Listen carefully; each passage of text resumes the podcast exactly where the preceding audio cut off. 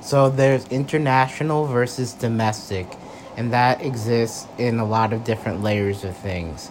So international, um, by its name, is between different nations, so different countries, and international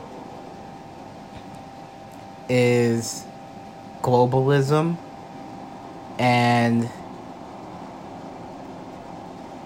that's a collective that's involved in expansive commerce um, communications uh, b- businesses finances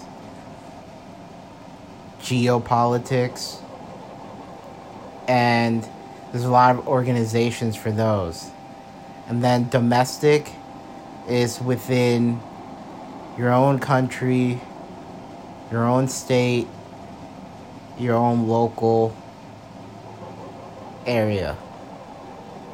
And this applies to services and goods with like exports and imports because exports are things that you make and you deliver elsewhere.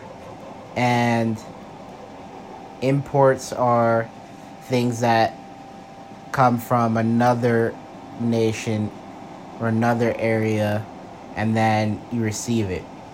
So usually domestic products are more affordable because they're homemade and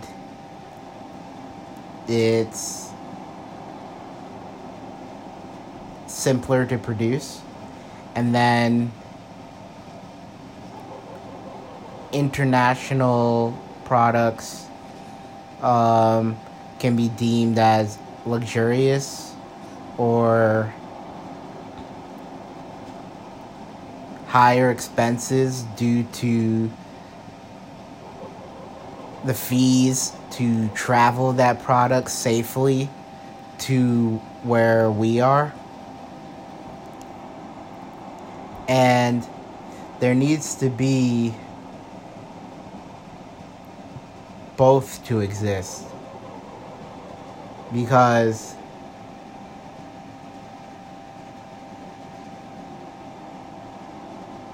there is strong evidence or studies that suggest that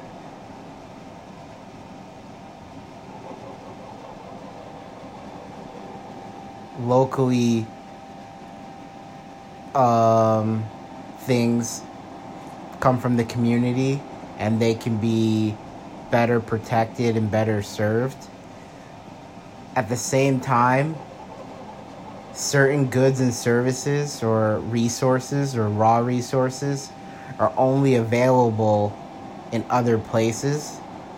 So they they need to be tra- uh, transported and traded because that'll make for a more productive society.